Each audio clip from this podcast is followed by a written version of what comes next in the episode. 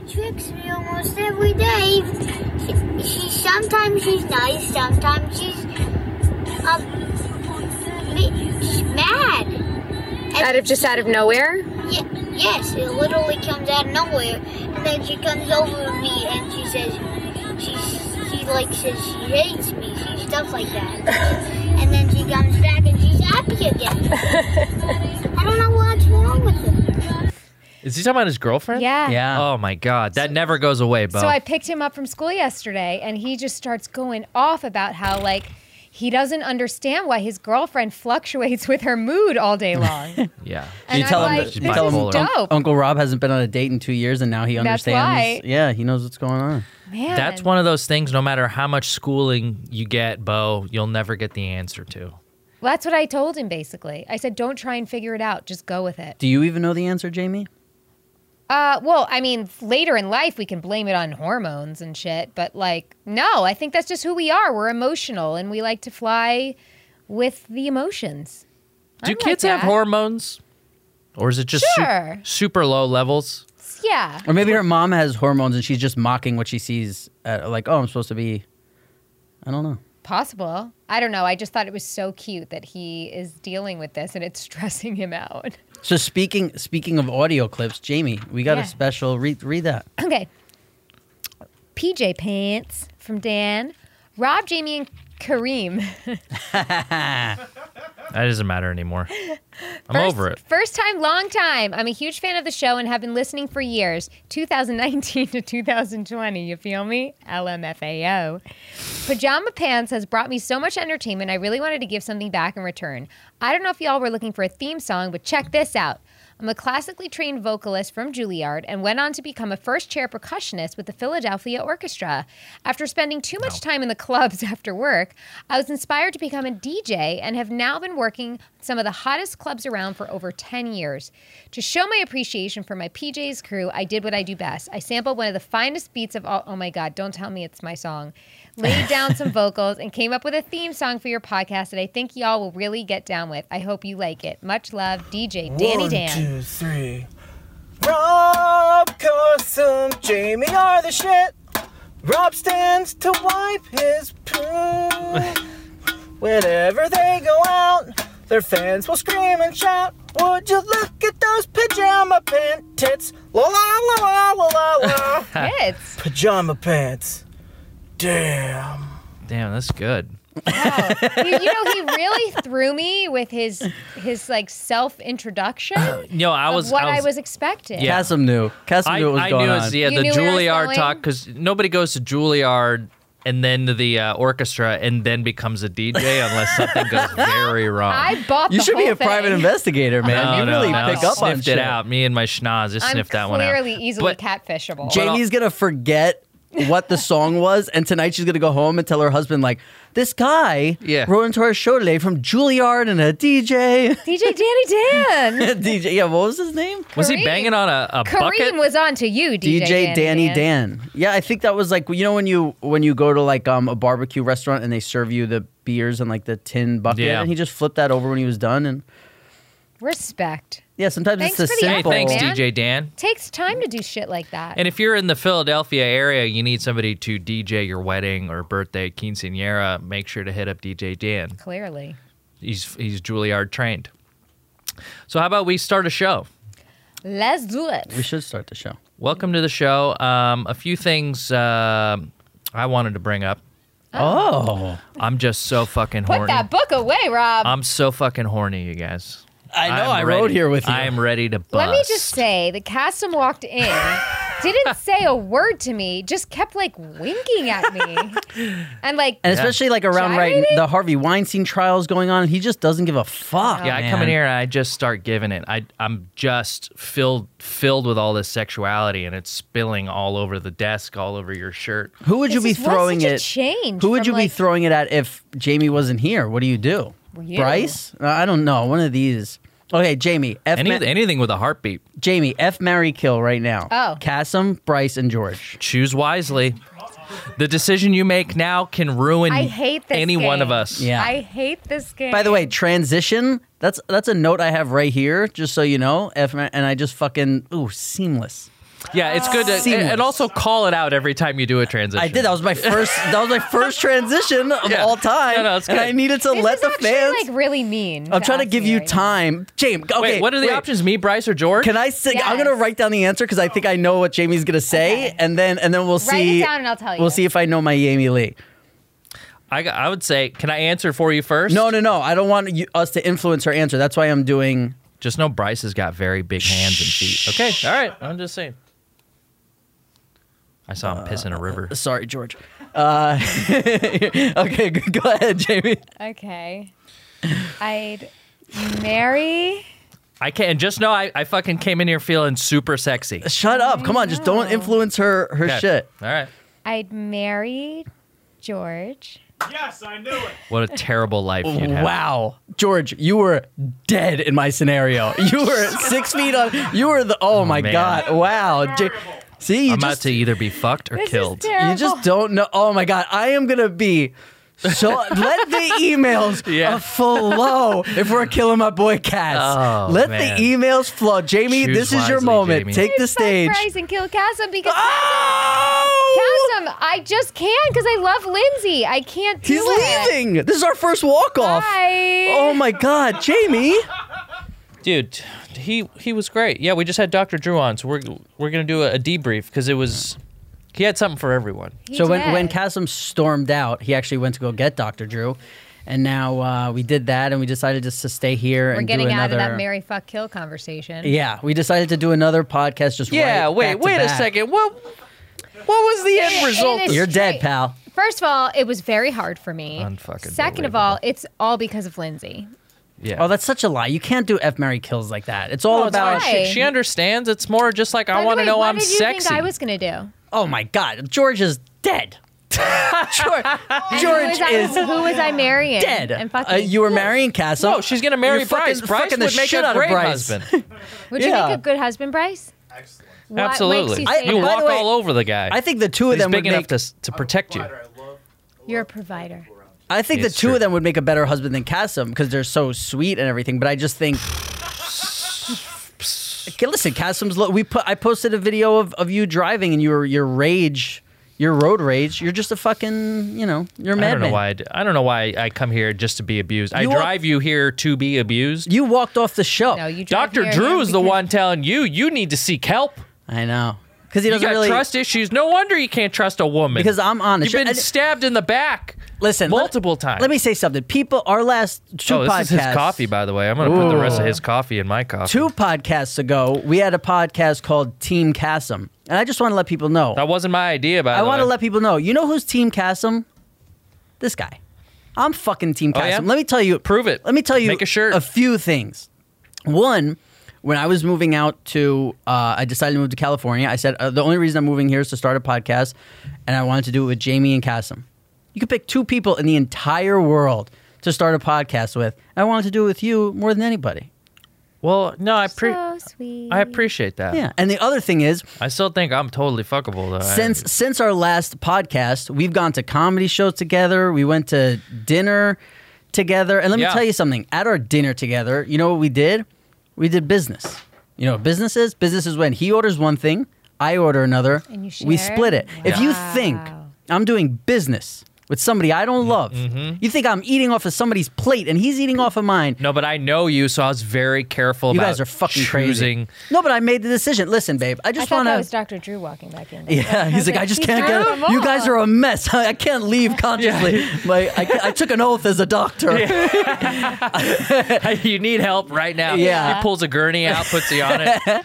I just, because people have been saying to me, like, oh, you and Cassim seem like you guys get into it on the pod, and then we talk about it on the way home. Like, do we really? And you said that you feel like our nerve endings are just so damaged that we don't even notice that we're bickering or going back and forth. No, I don't see it as bickering. We bust each other's balls. You trust your relationship so much that you're able to act that way. I think it's a positive.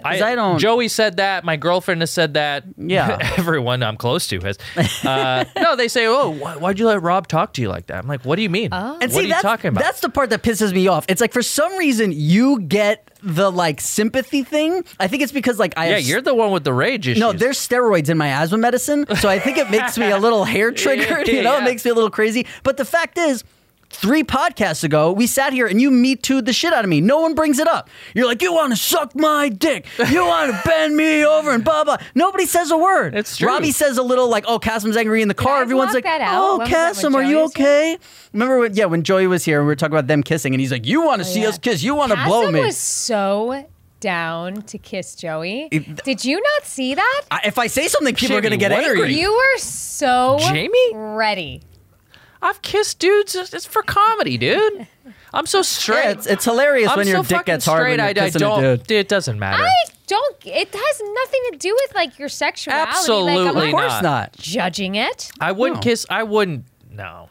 I wouldn't. What was that, Cass? I wouldn't do that, dude. You just said you've done it. What are you talking about? For jokes. You didn't want to kiss Dr. Drew. I want to Dr. Drew is different. We taped that one, right? I want to rewind because when we were like money, Kasim, you did this thing where you were like, turned your body. No, Jamie. Yes. I just looked at you. We need. I just looked at you in a sexual way for the first time ever, James. I'm dude. Well, it's because I'm acting. I got to. So you're saying when the idea of me kissing another man who was sitting right beside me came up, I turned and presented my body like.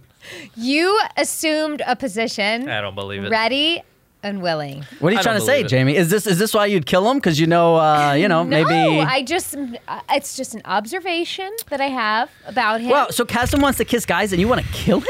Yeah. What is up, Jamie? Jesus, James. Is that all the anger you talked about? Dr. Drew is right. You are fucking angry, lady. Come on, George. Come in. What do you got to fix something? You gotta chime in over there. What do you gotta say? Emails? Is that your indie France? Oh look! Ever since she said he's never come on, now she says she'll marry him, and he's fucking prancing over here and right next to Jamie. What a scumbag! George will never miss an opportunity. He sees a wounded deer and he will pounce on it. That's crazy. He never did anything like that before. And we gotta move the George.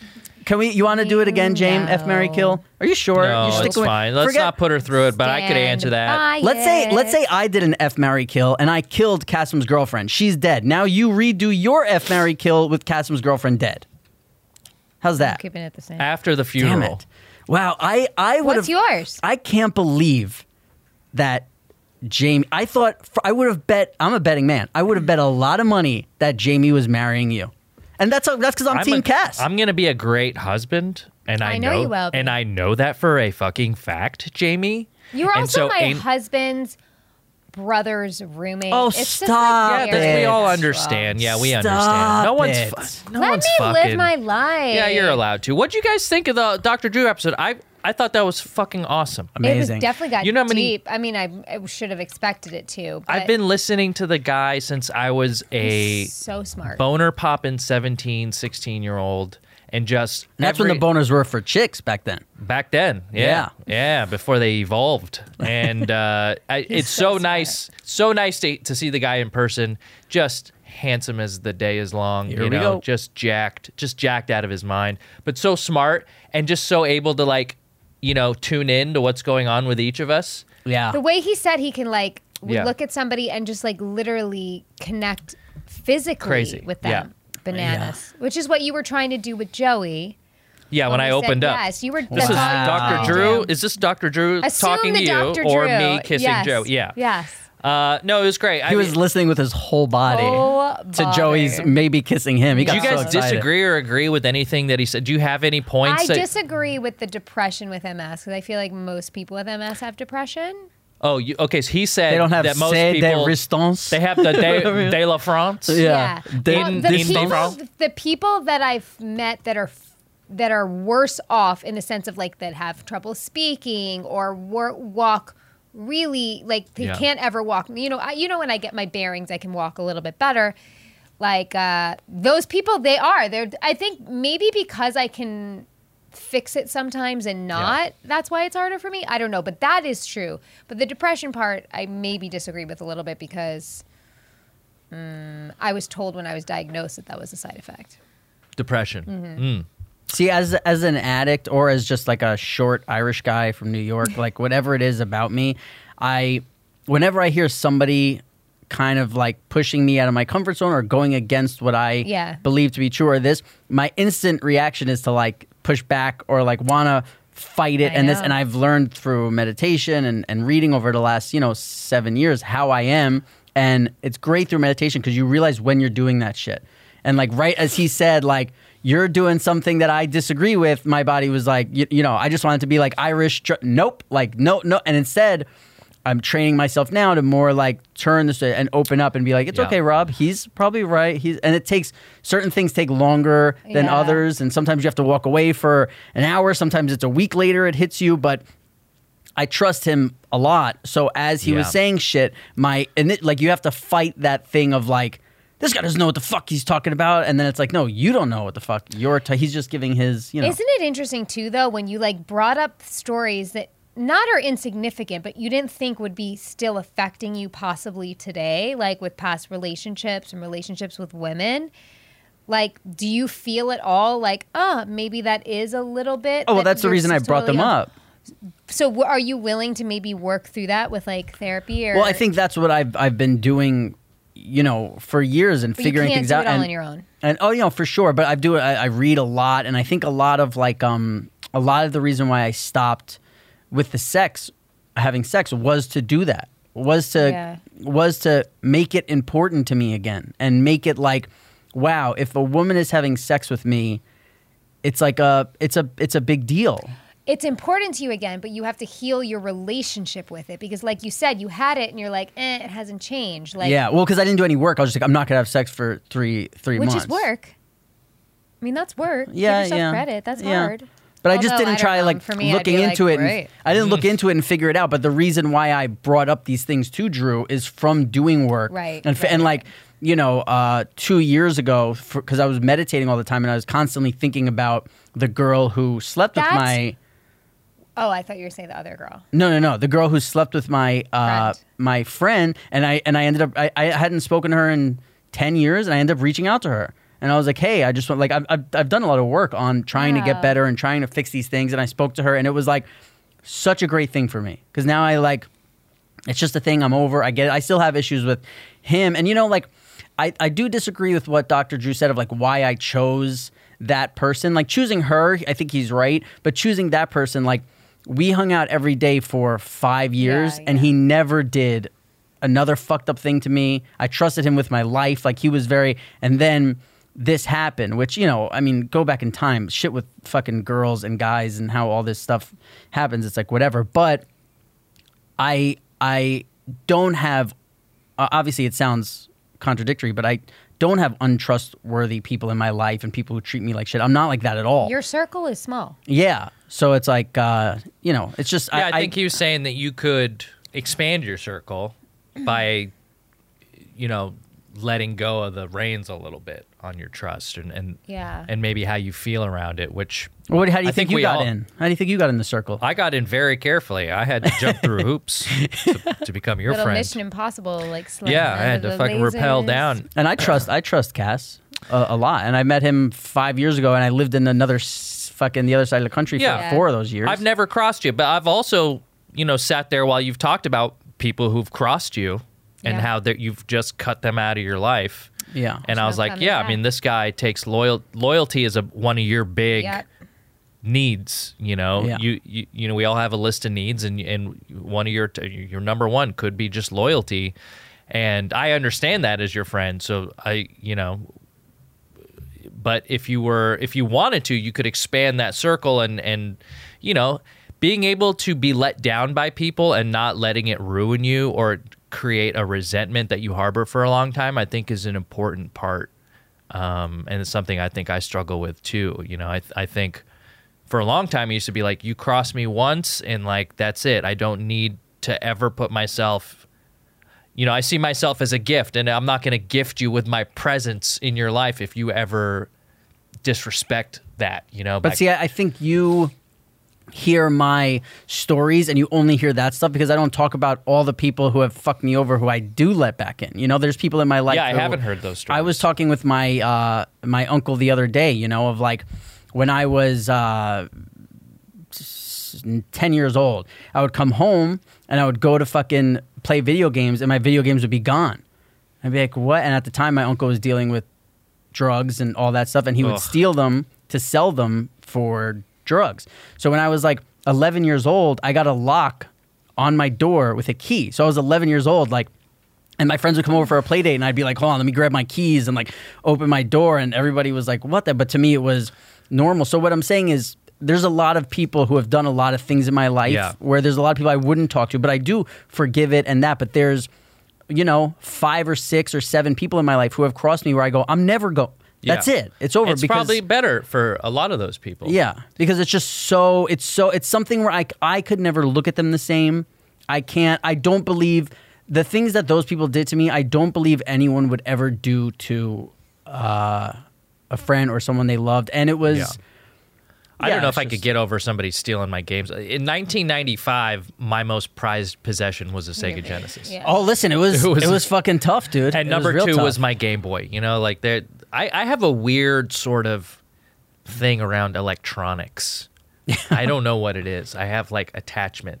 I remember I had a pager when I was in like 7th grade. Mountain Dew had this promotion where if you were to send in 10 Mountain Dew UPC barcodes and $40, they'd send you a pager.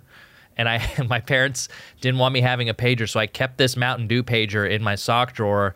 And twice a day, Mountain Dew would page you with like promotions and things like that. And I had no one paging. It would just say do the do. None of my friends knew how to use a pager. Yeah, it would just send you like a phone number. You'd call it and be like extreme, you know. And But I was fascinated by it. I was like, oh, I just loved it. And my parents found it and they got rid of it because they thought I was.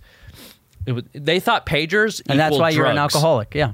And they took it from me, and I was depressed about it for like 9 months. I couldn't. I was so upset that they took. I think it's just more they took something that made you happy that like didn't cause. And so they ended up getting me a pager after I like wouldn't stop talking about it. And they said, okay, well, we'll get you one, but, you know, we use it to get a hold of you. And when we, when we paid you, you have to call us within 20 minutes or something like that. Always keep dimes in your pocket to use at the payphone. These are things a lot of kids will never, ever know. But we had to keep change. You're old. Even I had to use quarters. Holy shit. Yeah. Dimes? Yeah, 20 cents a call. 20 cents a call in Newbury Park in the 90s. Oh. Wow. But I just want to say. New York City was 25. Yeah, New York City was 25. I just want to say about my uncle is like now I love him so much and he's one of the closest people to me and I trust him so much. People can screw up and especially with drugs, you know, as you know, that you're just a different person when you're Rob under the influence. Rob never was to me though. Yeah, I think he presented a certain side of himself. I was more so the guy who just didn't show up than the guy who showed up and acted like an asshole. You always showed up. Oh, for me. Yeah, but you know, I if you needed me to show up somewhere, I would have, you know, like there was like. I mean, I feel horrible saying it, but, like, I remember when my sister was, like, baptized, I remember, like, my bell fucking going off, and I remember, like, waking up, and they were like, yeah, you missed the fucking church, like, and I was just like, huh? Like, you know, just, and, like, there was a lot of shit like that in my life where, you know, because I wasn't the guy who needed to drink every single day. I didn't wake up and drink, so I wouldn't just show up places drunk and a mess, but if I was in a fucking bender, I just wouldn't show up. I would just be like, okay, I'm just going to turn my phone off. And it was before like smartphones, anything. So it was like phones were fucking dying all the time. You know, you just be like, oh, I didn't know, or I forgot, or I had nowhere to write anything down in my life. Not having your phone on you was like very common because not everyone had a phone. It was more to like call out than like receive calls. Yeah. Totally. You know, it was there. It's so weird to think now, but there was just a time when we were younger where you just couldn't get a hold of somebody instantly. I remember when my mom had a cell phone and she would only turn it on when she wanted to call someone. And I remember being like, leave it on so someone can call you. Like, what? And it was like that big gray one with the little flip thing and the antenna. Yeah. Yeah, and car phones before that. Or you'd have to call back to your answering machine and, like, listen to the messages at home. Mm-hmm. You have to time it right and, like, push your code in on the brick phones, they called those, right? Yes. Rotaries? That's like the tick, right? Tick, tick, tick, tick. Yeah. Yeah. Should I read some emails? Yeah, let's read some emails. Okay. Just found the podcast, love The Sopranos, and have missed Kasim from his channel for years now. I recall Kasim stating that he was an enormous Gandolfini fan. I don't know if you guys have discussed that already, but any cool stories about him to enable Kasim to relay more admiration would be cool. Great pod and hope you keep uploading to YouTube. Yeah, I'm a I'm a big Gandolf. I've never seen him turn in a bad performance, you know, but I don't think I've seen his entire library. But I remember seeing Enough Said with Julia Louis-Dreyfus, and that was right after he passed, right? Yeah. And I just thought, because it released after. Did it? Didn't it? I wasn't sure. I'm not sure. But I was just like, this guy's able to turn in such a nuanced performance that's so different than Tony Soprano and what we think of Tony Soprano, and he was just such a pro. And yeah, I mean, I've heard you guys tell me a few stories about him. I remember you said, you know, at one point you came to him about, or he just asked you if you were having a bad day is when you were going through it, you know. But I don't know, are there any stories that you guys have that you haven't mentioned that you remember fondly? I think, you know, sometimes when it's somebody like that, there's like, you want to share because he was so loved, and I get that. But then there's other things I feel like you keep. Yeah, for yourself. Yeah, that's fine. So not to not acknowledge Christian's email, but we should ask Dr. Drew about how you feel about James passing, because it seems to be a thing. We should have fucking asked him. He was right. I mean, yeah, he would have said it's probably sad to watch someone you loved 80 videos of them who now has passed away. I know.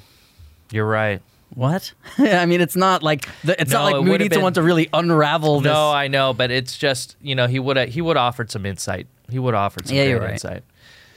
I think in general, you know, I think it's, you can have memories of him that you want to just keep to yourself, and everyone I think knows that he's like a wonderful, giving performer and a friend. It sounded like he was a big part of your lives outside of the show too. So I also sometimes I forget what I've said on this podcast and what I haven't, so I'm like, I don't want to repeat the story. Totally, totally. But I remember, like, the one that I always share about him is, and I think I've shared this already, but now we're on video.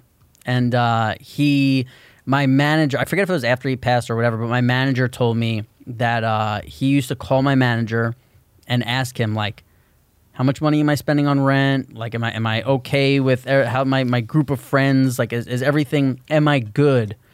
And he would check up on me on set and talk to me, and we would hang out outside and everything, but he would still go that extra step to call my manager. And he would tell my manager, don't tell Robert that I call you. Yeah. So it's like, you just see all this, like, Hollywood bullshit on Twitter of, I love this person so much, and they haven't seen it. And, like, he would go and do things. Yeah, he would do things like that behind the scenes that I didn't even know about, and he would go and just make sure that you. And for someone to do that is just like, it's ridiculous, you know. And Jamie has talked about, you know, things that she would be insecure about. He would instantly know, like, how to make you not feel that way and how to make you feel better, and just he's one of the best, He's amazing. And it's weird because when we went to the 20th anniversary, it's like people said it felt weird that he wasn't there. And obviously it does, but there's also a part of me that just looks around and I'm like, man, he would have hated this. Yeah. You know, like, you're like, he would hate this fucking red carpet and this thing and blah, blah, blah. And then there's like there's just some people there who, you know, who are like, man, I wish Jim was here. And I was like, he'd be miserable here, you know? He would be like waiting until this was over so we could all go out to dinner and not be here, you know? Yeah. That's fun. Well, moving on. What else you got? To decolletage from Jonathan. Hi there. Just want to say I'm really enjoying the podcast. I'm on episode 10. You all are so passionate the way you talk about your life experience. Most of all, y'all are hysterical. I feel like I'm in your cool little friend circle. Jamie, you are so sweet, and I'm surprised how much you keep it real with relationship topics. Thanks. Rob, please continue to call Kasim's girlfriend Mutesh. I pissed myself laughing. Anyways, I recently found Kasim on Instagram, and that's how I found out about the podcast. I used to watch his videos all the time where he stopped people in California, and I used to drool because he's so handsome and fine. Oh, wait, this is from Jonathan. Glad to hear that's that why he's excited. Lovey, witty sense of humor. Doesn't matter to me. I appreciate it. So my question is for Kasim. Since you are one of the YouTube grandfathers from the early days, do you think creating videos for YouTube is still worth it? Recently, a lot of content creators share their frustration with the algorithms they place since it's pressuring them to upload every day. Thanks for sharing some of your personal struggles of the content creation you went through. I was wondering for years why you disappeared from YouTube. I hope you continue one day. P.S. I was listening to your podcast the other night in my car, and just as I'm dying laughter because of the word decolletage, I almost hit a deer. I'm fine, but I felt I needed to write in after that happened so you all could get a good laugh. laughing from the Shy Guy. You got to be careful. I watched a video where a deer just, they're coming out of the woods at like what seems like 60 miles an hour and just get crushed by this car. It was, that and moose are much bigger than you think they are. To answer your question, it's Jonathan. Meese. Oh, yeah. No, look, that was really nice. Thanks for sending the email and saying all the nice things. I think I've addressed the whole YouTube thing and the frustrations around it, like a couple times before. Essentially, I stopped making videos because it was hard for me to consider putting up videos every day or every week and keeping some sort of like level of quality and keeping like my happiness. I couldn't balance all those things. I don't know if YouTube is still the same, but luckily for people that do want to make videos, you can go to YouTube, you can go to Twitch, you can go to Instagram. There's like Patreon. There's a lot of different ways to make money. It's not the same as it was back then. We were very fortunate to, when we were making videos at that time. But I'm trying to get. I have a whole series that I want to do. I just don't know. Where to put it. You'll get inspired and you'll know. I think I have the inspiration. I just don't want to talk about it yet until I just want to drop the episodes because I don't like when people go, hey man, I got a big thing coming up, a big project. You want to just drop the bomb. I've always done that, whether it be like my, the ghost videos or whatever. Just I like the idea of just dropping like an hour-long video out of nowhere. And it totally hurts the amount of views I get and stuff like that. But to me, it's like, why hype something? Just put it out there. Yeah. There are some Cassim fans just jerking off at home right now. Dude. Right? Oh, while you're like, yeah, I'm just gonna put it out. They're just refreshing, waiting for that fucking. There's a few of them still out there for sure. I've got a diehard 100 people that are there for me waiting. It's way more than I got, buddy. Thanks for the email, buddy. This is from Alex. Hey, y'all. I'm a huge Sopranos fan that got turned on to Pajama Pants after listening to Rob on Potabang. Enjoying it so far. It's a nice, odd little mix of funny and inspiring. Jamie, I noticed that you're part of the new Tim and Eric show coming out on Adult Swim. Holy shit. I'm a massive fan and actually worked for Absolutely for a little while. Truly a dream to see my Sopranos T&E worlds colliding. Can you tell us anything about the show? How did you enjoy working in their bizarre little world? Thanks and keep up the great work. Yeah. Can you talk about this now? I can talk about it. Great. It's out. So I am in a little sitcom that's going to be on Adult Swim coming out. I have no idea when. Soon, in a couple months. With Tim and Eric called Beef House. I play Eric's wife, Megan. And that's really all I can say. It's just all of us living in a house together, and I'm sure you can just draw your own conclusions. But it was so much fun. The most bizarre thing I've ever been a part of. I would many days have no idea what was happening, which was so fun. And they're also like the nicest humans ever. Yeah, just from a comedy perspective, I have never been let down or felt uninterested by anything they've ever done. Wow, that's cool. They've always turned in something like completely like unexpected but yet funny, and they're pioneers. They're super smart. And if Cassim came in here today winking at you, so if that's still the most bizarre thing you've ever worked on, they must be out there. 100%. Yeah. When I wink at some people, they get aroused. Okay, so if it didn't work today, that's fine. I'm just letting you know there's people like Jonathan out there. The emails are just flooding in now. Yeah. People who get aroused when Cassim winks at them. Hey, and by the way, Jamie, to get it right, it's mutation. There you go. Yeah, you can't just say mutation. I can't wait to see the show. Do you have a date? Nope. March? I don't know. Cassim, I'll find out. Would you, speaking of mutation, would you record her yelling at you for the podcast one time? Ay. How great would it be if we had audio of you? You could, you now if you start recording, you could egg her on a little if that's the, it'd be so good. I got to be very careful with what I say here. Sometimes if we're in an argument, I used to, I haven't done this in a while, but I would turn on the voice recorder. And yeah, I'd be like, that's what I'm saying. And I'd be like, I'm recording you now. And then she would just go zip. Do you have any shut down? Do you have any old clips of? I probably do.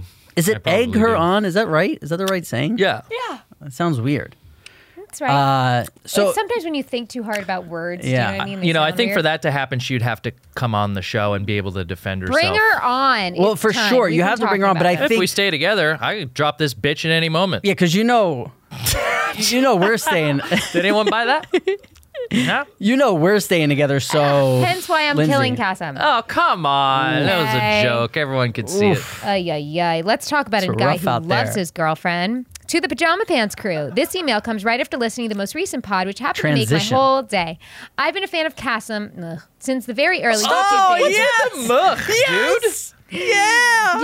All I do is celebrate your successes, and you muck. I love you. I just didn't like that. You should see who this guy is when the cameras are off. The first California on Comic-Con was my introduction. So about 10 years ago up until he blew up and decided to be in Transformers. That's right. It actually didn't have anything to do with me not watching more of him. The fourth one. I'm pretty sure he just stopped making videos. This is until he posted about starting a new podcast with who? Oh crap, the kids from The Sopranos. I love that show. So I immediately subscribed and tuned in and grew to like Rob and Jamie as much as the weird man himself. Every episode has been a treat to Mondays. I even started sending clips of the conversations to my girlfriend, a graphic designer. She loved them too and decided she had to listen as well. Lo and behold, y'all needed a logo and she sent in a design and here we are. Me clicking off the podcast where you talked about using the design she made. Woo, go Ellie. Keep up what you're doing if you're enjoying it. I listened to way too many podcasts and yet this one is by far my favorite for now. Aww. Don't mess this up. Don't be dumb. We're all counting on you. Shit. Kevin. P.S. Ellie and I have been in a long-distance relationship for almost a year now. She's in Florida. I'm in California. And this has been a great little connection for us. Thank you. Looking for someone to fuck. Kev. And I don't know if we've have we shouted out Ellie on the... Yeah, we did. That's what he's saying.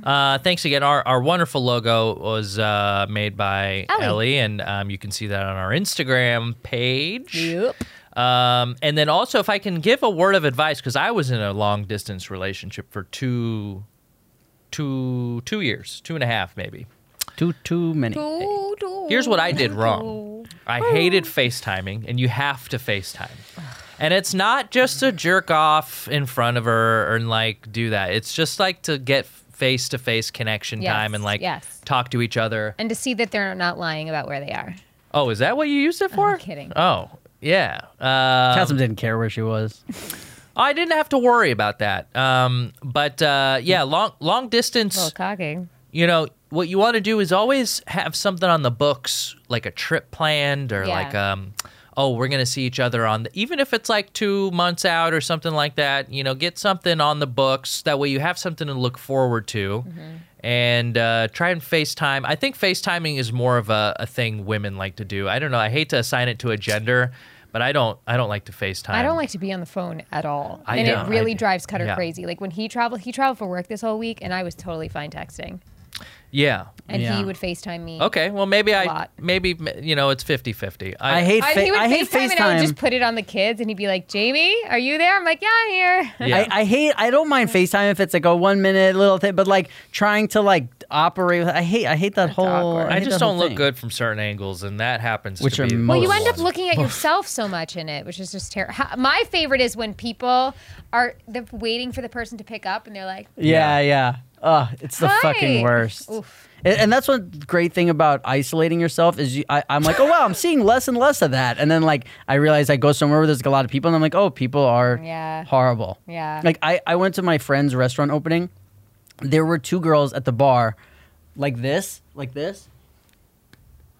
Yeah. And doing that for over a half hour. Terrible. Yeah. Terrible. And you're going, oh, this can't be real. You're looking for the count. I went to an event last night. Whoa. And I know, crazy. Out of character. And I literally went in, took a picture, and walked out and got in an Uber. I'm not even kidding. I didn't even go inside the party because it was... Pajama Pants Podcast. It was all influencers and many influencers. Yeah. And I think it's such a hard job. I think it's so hard to create content and think about post. I think it's very hard to post all day, every day. I do. I also am just very confused by this business. Totally, because... I took a selfie of myself yesterday with my hair long, thinking, should I cut it or not? Because I generally didn't know, but I felt like such a douchebag after I put it up. I'm the worst. That was so embarrassing that I just did that. it's a business that rewards consistency as opposed to talent. And I'm not saying influencers aren't talented. There's a ton of very talented and creative people that are considered influencers. But if you were to be like, hey, are you an influencer? They'd be like, no, I'm like a, I do video game content. All right. But there are a lot of people, I think Instagram is a home to most of them, that are no, they say they're influencers. Yeah, they're very good at uploading certain things that, you know, I don't know what it is, but, you know, let's just say if you're you know, a model, then you're going to be taking a lot of photos of yourself, and it's like you're going to upload those at certain times. You're going to integrate brands, and I mean, it is a full-time gig, but it rewards. And it's hard. You got to work hard, but it rewards consistency, and the talent is in the work ethic and in the you know. I'm not trying to shit on it. It just no, and it's hard. Me. It's so hard because there are. It's hard to not sound like you're shitting on it, but there's also a ton of people that, you know, just you're like, I don't know why you have 200,000 followers or like 1 million followers. I just, and then you look at their feed and it's just pictures of their ass and a G-string, and you're like, oh, I get that. That doesn't necessarily take talent. That just takes an ass that you either bought or were born with. Also, people buy followers and likes and comments, which is so bizarre. Which is something and it's very easy to tell when they do that. How do you think we got 1,000? How do you tell? You tell because they'll have a ton of followers, but their likes on their photos are super low. But then you can buy likes and comments now, I hear. Well, okay, I'm sure you can. This was like the chitter chatter at the event. But you got to buy those, and they're not going to buy them on every one. Picture. Maybe they do, but I don't. Maybe there's some sort of cool package deal. But maybe there's some really cool package deals. Maybe there's some cool package deals. I could help out with that. You know what is crazy too is like you see people who will like take a selfie, or they'll like do something dumb for a selfie, and then like people walking by or standing there like look at them, and then they like they're ashamed. So it's like, so you were willing to look like an idiot in real life for a good picture, and you knew you were looking like an idiot in real life. I think I spoke about this before, but. This book I was reading, it said the person you are when you're home, when you're inside, when you're alone or with whoever, that your genuine person, and then the person you are when you're outside that you pretend to be, whatever the further the distance between those two, the less respect you have for yourself. Mm. Yeah. So if you're like, you know, I'm this super fucking nice guy outside, and then at home I'm just like angry that you don't really respect yourself. And look, no, but if you're except I'm fucking angry. But if like morals are different, not like, you know, or whatever. But I think for me, like a big reason why I kind of got off social media, there was a bunch, but I started to feel that way about my friends. Like I started to not respect my friends as much because I'd be like, dude, this isn't you. Right. Like why are you putting this? Yeah. And by the way, if you're doing it to have 1 million followers and make a living, you can get away with it. When you have 300 followers and you're like married or something, and you put on this like whole fake. It's like what are you? Well, they got to start somewhere. Yep. No, I'm talking about people who aren't even trying to be famous. Yeah. You know, and it's just it's fake. And that's, you know, there's a reason why suicide rates among teenagers are at an all-time high. There's like the addition of social media. It's because you stopped putting out YouTube videos. Yeah. The addition of like social media. Save the youth, Kasim. FOMO is a big thing. When you see people living this, like I have somebody I follow on, this is going to be a bad example, somebody I follow on Instagram, and they're always like in Spain or in Greece, and you know every Mykonos. Photo is like she's on some sort of fucking old rock somewhere in the middle of some exotic country, and it's wow. All you do when you look at something like that is go like, oh, I'm just in Culver City today. You know, like I went outside to take the trash. Those and I'm like, that's an awesome picture. But what was it like to get it? Like Rob was saying, like what was it like to climb that rock? Yeah. And but you could argue that's what's interesting to you. I respect that you don't give a fuck that people are looking at you for 30 minutes being like, no. Yeah. Like, do you know what I mean?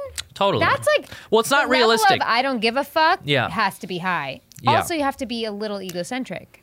I think narcissism, and this is something Drew talks about a lot, is narcissism and the Dunning-Kruger effect, and it's like we are at an all-time high where people right now think that they're more important than maybe they actually are with every social, like Instagram. We live and die by the likes and like how many hearts we get on a picture. And like, if you post a picture and then for some reason, and ask yourself, if you didn't get a like number that like maybe you didn't get 100 likes or maybe a certain person didn't like it, it kind of bums you out. Yeah. And it's like, why does that bum me out? Why does the fact that this person didn't like this photo or I didn't hit 100? Why are they not commenting? Why did they not comment? Like, I actually put this photo up because it's like something this person would like and they didn't even like it or comment on it. Like, these sort of things that we create in our own head. Meanwhile, the person just could not be on Instagram that day or whatever. And all of a sudden, you've put so much, you've invested so much of your energy into a meaningless photo that won't add to your day or take away from your day. But we get these little dopamine hits when we see that person that likes it, or like, ooh, this photo hit totally like right. This photo hit 300. This photo hit 300 likes today, you know. And it's we're like feeding this machine that is ultimately like harming us. And we'll do that thing that we did when they had cocaine and Coca-Cola. Like, we'll look back on it and be like, I can't believe we had social media. Like, I can't believe I'm kids. I'm telling you, my son, I think Bo's generation is going to grow up and be like, what the fuck is this? Yeah. Why are my parents, like, depressed? And why are they all on drugs? Yes. You know, there's going to be some fallout that we don't necessarily 100%. Understand. Now. Well, you know, I never, like, I don't have social media, and I never comment on YouTube videos.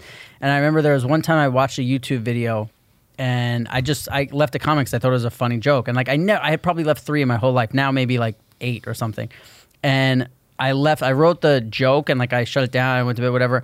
And I looked, like, the next day when I opened my laptop, and it was like notification, and it was like all these people said stuff, and then it was a #1 comment and had like thousands of likes and shit, and I was like, oh, I get why people who have no friends might feel connected. This might get you go because like I woke up thinking like, okay, it was like any other day, whatever, opened my thing, and it was like, oh, like thousands of people are talking about this comment you made, and then I was like, oh, okay, like I was like, that made me go, I'm never leaving a comment ever again because I just don't. Like, I don't want that to – it didn't matter to me, but I don't want it to start to matter. But – I was listening to Justin Long's podcast today, and I was listening to his episode with Jonah Hill. Oh, cool. And Jonah was saying that when his movie The Mid-90s came out – yeah, it was a great movie. He so obsessively was checking the Rotten Tomatoes score and, like, what people were saying that was the end of his like social media, like online presence, because he was like, I saw it didn't become about the people I met on the film, the experiences I had, the joy it gave me, all that stuff. It just became about that number, and it took away everything. Yeah. And he incredibly so like had the self-reflection to just be like, peace, like this is doing bad shit to me. That ties in exactly to what we were talking about with YouTube earlier in the in the emails, was it after a while becomes about how many views can I get on this video, what can I do in this video that will like increase the, you know, it's spreading, going viral and doing things like that, as opposed to like, did I want to make this video? Did I enjoy making this video? Were the people that I made this video, like, did I have a good time making it? It became less about that, and then it became more about, like, if this video doesn't hit 1 million views, and I just paid a camera guy, an editor, and I you know, rented a prop, and, like, I won't make my money back. And it's like you start worrying about all these things that really shouldn't matter but all of a sudden do. And, and then it becomes work, and then it goes against everything that you wanted to do it for in the first place, which is because you're like, oh, I'm being creative. But that's the thing. It's like sitting here with Dr. Drew. Like you said, you came back in. You're like, man, that was great. And it's like, if that got no views on YouTube, people would be like, oh, that was unsuccessful. We're like, for us, we're like, from our experience, we're like, well, that was great. Yeah. Like, you know, so people can, you know, it's and that's the thing. It's like, I look at this. I'm like, this is my favorite thing right now. Like, I love doing this. And, like, it's not super successful, but in my head, I'm like, man, I'm just really happy doing it. I think that's why I have a very hard time, and I've gotten trouble before with, like, projects I've been a part of promoting.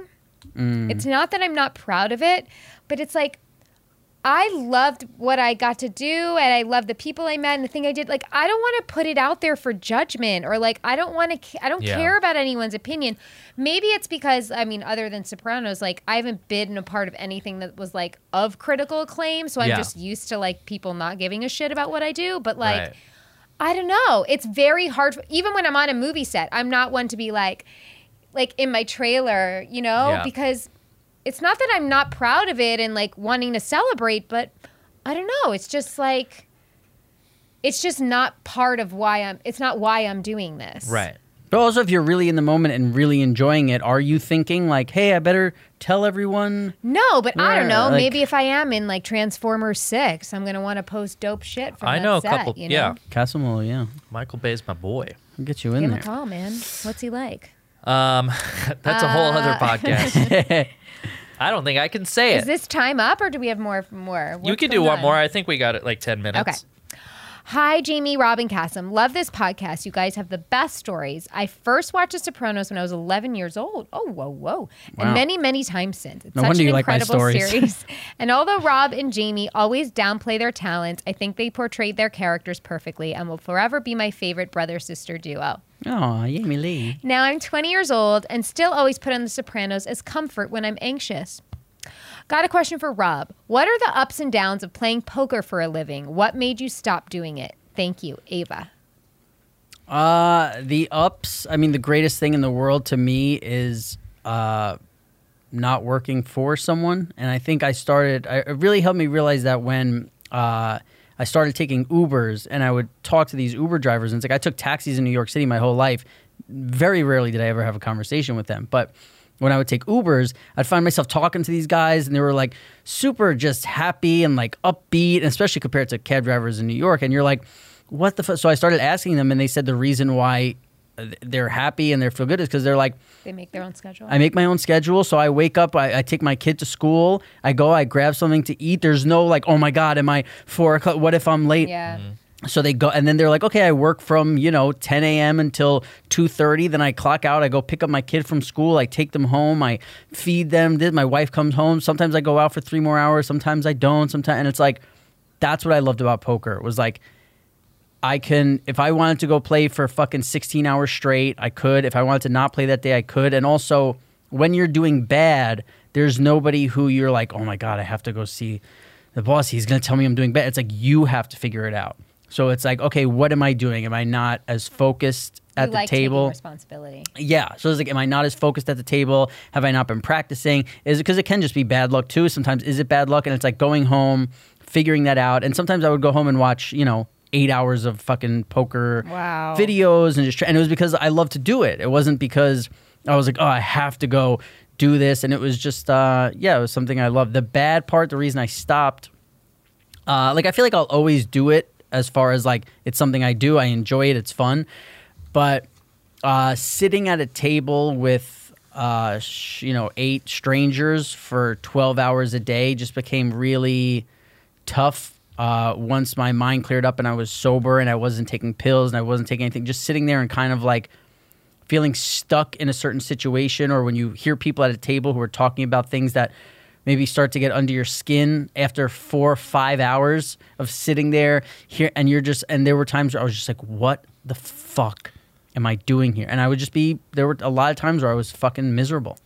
Yeah, and it seemed to really throw off your like clock, because you'd be very much, you'd be up all night, and then like for the next 2 days, you just were trying to work back into a regular sleep cycle. Yeah, because if you found out like, hey, there's this good game over here, and you went at 9 o'clock at night, all of a sudden the next thing you know, it's the next day at noon, and like you're still playing and things are going, and you have no idea, because whether it's at a private game or at these casinos, there's no like windows, you don't know what time it is, there's no clocks, there's no anything. And also, at times can be pretty unsafe coming home with money and like cash, or just like late weird hours. I mean, did you ever get into some like weird, like sort of sketchy situations? I've been at places that have been held up when I wasn't there, and there was one time where I was there and the cops came and to an illegal house game. This is back in New York before poker really blew up, and there was a place that had like 10 tables, and people would just play there all night. Mm-hmm. And Yeah, it was one of those, like, all of a sudden the fucking. So what happens when the cops come? Do you lose all your money? So there's actually a lot of different stuff that could happen. It depends on the place. Some places are so successful that they're like, yeah, no, we'll pay you back. And then there's other, you know, I don't want to say what state I was in, where I was, anything like that. But I have been in a illegal poker place, seen police officers walk in, have a little chat, and walk out. So, and I'm not saying where. It might not have even have been in America, but it was. But I'm just saying, you've seen all of it. You know, I've seen, I know people who fucking have gotten shot with, you know, $200 in front of them. I know, you know, you hear all the stories, but. It's tough, man. Yeah, it's a tough way to live. I would say 99% it's very safe, you know, and people who would say, well, how do you make poker safer is don't play in those legal games, because that's where shit, you know, happens and goes wrong. As far as you're in a casino, what's really crazy is, so the Bellagio in Vegas is one of, like, the biggest casinos in the world. And they have this side entrance, which is usually for poker players. And we all go in there, and some dude, one dude robbed it, however, I forget, but another dude came in on a motorcycle, the motorcycle helmet, left the motorcycle helmet on, walked right to the cage. He's like, I have a gun, give me all the money. They give him all the money. He goes outside, back on the motorcycle, gone. That was a rough draft of Ocean's 11. I am shocked that a casino like the Bellagio, that could happen. It's crazy. You don't understand, because what happens is, like, aren't there 100 guards, like, waiting to come out with guns? While I was living in Vegas, some guy went in to rob the casino, robbed it, was on the way out of the casino. The fucking cops, you could see the video of it. It's sick. They're standing outside the casino. They get the call. Hey, he's wearing a blue shirt. They look. He's right there. The guy fucking pulls out a gun. They start shooting at each other at the Bellagio, like in the parking. But that's what I mean. How'd that main entrance guy get out? Listen, shit just happens. You know, like, sometimes people say, well, maybe it's an inside job. Maybe somebody's saying, hey, if you come at exactly fucking 11:40 tonight, I'll make sure that you'll have 120 seconds to get away. How much of Vegas is still mobbed up? Like a percentage. I don't know. I know that supposedly when Uber tried to, because I was there and Uber got into Vegas, and then, like, 3 months later, gone. Yeah. You just open the app and there's no Ubers. Why? And it was the unions. Kasim just said it was. I mean, they built it. The mob. I mean, if doesn't the Irishman deal with this? In Vegas, no. Or what Scorsese movie? Casino. Sorry, all of it. Casino is pretty much. You know, gives you a little bit of the story about how the mob just kind of built a city in the middle of the desert and financed all these casinos and, like, took a big, you know, are getting paid, but they tried to essentially were, like, money laundering through this very lucrative business of casinos. And that just doesn't go away, you know? Yeah. I wouldn't be surprised if there's, like, you know, I don't know. I don't want to get shot. He's timing me. Is he? Yeah. Should you pick up? Yeah. Bo, you're ruining my theory about women only like to FaceTime. Hi, Bo. Hey, Bo. What's the matter? I have a really bad bruise. You have a bad bruise? What happened? Oh, that's sad. Okay, buddy. I'm going to come home soon, okay? I'll be home soon. I'll play hockey with you. When I come over, okay? Okay. Also, hey. You want to say hi to Cassie? No. Hi, Bo. I wouldn't. Hi, buddy. He's not stoked. I know. I'm sorry, baby. Sorry you're feeling bad. So I'll tell you right now, I watched Don't Fuck With Cats because you told me to. Yahoo! Wait. No, this needs a much. I know. Yeah, we're about done. We're doing that. We have an hour next week. Don't Fuck With Cats. I need, like, so much time to talk to you. Let's talk about that next week. Okay. I do want to thank you guys for sending us emails. Yes. AskPajamaPants@gmail.com. We're getting to the point where we're not getting through. I know, all it's of great. That. I love it. Yeah. And our Instagram just broke 1,000 followers. Whoop. It's great. Subscribe to our YouTube channel. Peanut butter cups in celebration. Yeah. You're going to have those either way, I'm pretty sure. One for every follower. Hey, subscribe to our YouTube channel if you're watching right now and you like it, share it with a friend, and that's how we grow. And we're growing slowly, but we're growing, and I think that's what's important. He is so horny today. I'm so horny, you guys. And we'll see you in the next episode. Thank you, guys. Thanks, guys. Bye.